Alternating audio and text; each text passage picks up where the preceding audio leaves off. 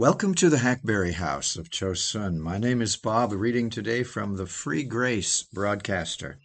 That's a quarterly that's put out by the people at Mount Zion Bible Church in Pensacola, Florida. The topic this quarter is stumbling blocks, and to speak on it today, we read the words of John Flavel, the English Presbyterian minister who lived from 1630 to 1691. The name of his article, A Bag of Poison Cast by Satan. His text is 2 Corinthians 4, verses 3 and 4. But if our gospel be hid, it is hid to them that are lost, in whom the God of this world hath blinded the minds of them which believe not. They whose eyes are not opened graciously in this world to see their disease and remedy in Christ shall have their eyes opened judicially in the world to come to see their disease without any remedy.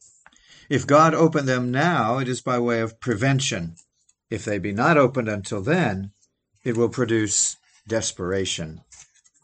The horrible nature of this judgment further appears from the exceeding difficulty of curing it, especially in men of excellent natural endowments and accomplishments. Uh, it says in John 9, And some of the Pharisees which were with him heard these words, and said to him, Are we blind also? Jesus said to them, If you were blind, you should have no sin, but now you say, We see, therefore your sin remains. The pride as if one should say, the pride and, and conceitedness of your heart, and obstinacy and incurableness to your blindness.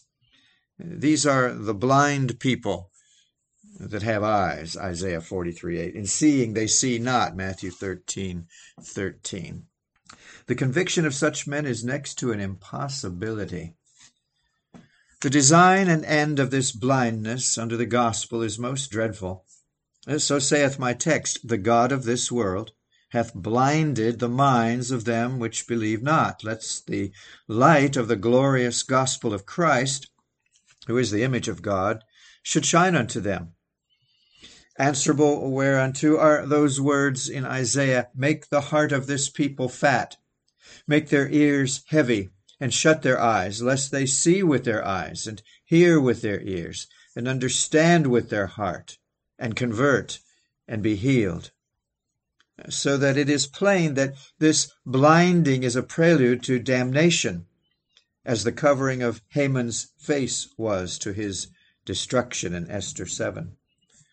When the Lord hath no purpose of grace and mercy to a man's soul than to bring about the damnation of that man by a righteous permission, many occasions of blindness befall him, which Satan improves effectually unto his eternal ruin. Among those fatal occasions, blind guides and scandalous professors are none of the least. They shall be fitted with ministers suitably to their uh, whims and desires, which shall speak smooth things. If a man walking in the spirit and falsehood, that is, by a spirit of falsehood, do lie, saying, I will prophesy unto thee of wine and of strong drink. He shall even be the prophet of this people, Micah 2.11. And the slips and falls of professors shall do the devil not a little service in this his fatal design. Woe unto the world because of offenses, said Jesus. This shall blind them and harden them to purpose. Thus you see what a dreadful judgment this is, a stroke of God upon the soul that cuts off all the present comforts of Christ and religion from it, takes away the bridle of restraint from sin, and makes way for the final ruin of the soul. A far greater judgment it is than the greatest calamity or affliction that can befall us in this world. If our names suffer by the greatest reproaches, our bodies by the most painful diseases, our estates by the greatest losses. If God strike every comfort we have in this world dead by affliction, all this is nothing compared with this blinding judgment of God upon the soul. For these afflictions may come from the tender love of God to us, but this is the effect of his wrath. They may cleanse sin, but this blindness increases it. They often prove occasions of conversion, as in Job, but this blindness is the great obstruction to it. In a word, they only wound the flesh, and that with a curable wound, but this blindness stabs the soul, and that with a mortal wound. If this is the case of the unbelieving world, to be so blinded by the God of this world, how little should we value the censures and slanders of this blind world? Certainly they should move no other affection but pity in our soul. If their eyes were opened, their mouths would be shut. They would never uh, speak evil of religion and the sincere profession of it as they do if Satan had not blinded their minds. They speak evil of the things they know not. Beware, Christians, that you give them no occasion to blaspheme the name of your God. Then never trouble yourselves, however they use your names. If they tread it in the dirt now, God, as one speaks, will take it up, wash off all the dirt, and deliver it to you again clear and shining. Should such men speak well of us, we might justly uh, suspect ourselves of some iniquity that administers to them the occasions of it.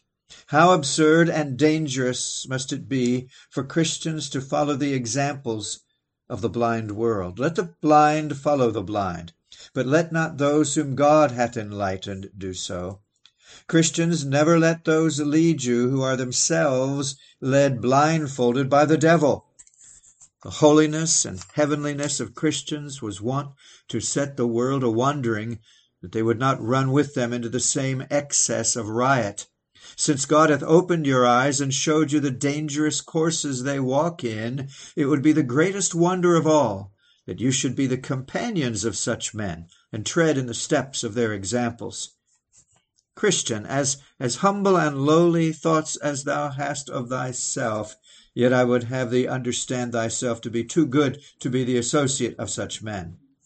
If they will walk with you in the way of duty and holiness, let them come and welcome. Receive them with both arms, and be glad of their company. But beware that you walk not in their paths, lest they be a snare to you. If this be so, let Christians be exact and circumspect, careful, watchful in their walking, lest they lay a stumbling block before the blind. It is a great sin to do so in a proper sense. Leviticus 19:14 Thou shalt not put a stumbling block before the blind.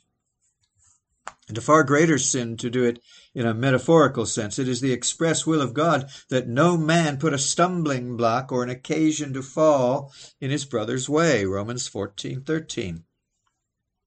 It is an argument of little regard to the honor of Christ or the souls of men so to do. Oh, professors, look to your steps. The devil desires to make use of you for such purpose. The sins of thousands of others who make no profession of godliness uh, will never so fit his purpose for the blinding of those men's eyes as the least slip or failing of yours will do. It is the living bird that makes the best stale, that is, a person or thing acting as a decoy to draw others into the net. The grossest wickedness of profane sinners passes away in silence. But all the neighborhood shall ring with your miscarriages, your ill conduct. A righteous man falling down before the wicked is as a troubled fountain and a corrupt spring. The scandalous falls of good men are like a bag of poison cast by Satan into the spring from whence the whole town is supplied with water.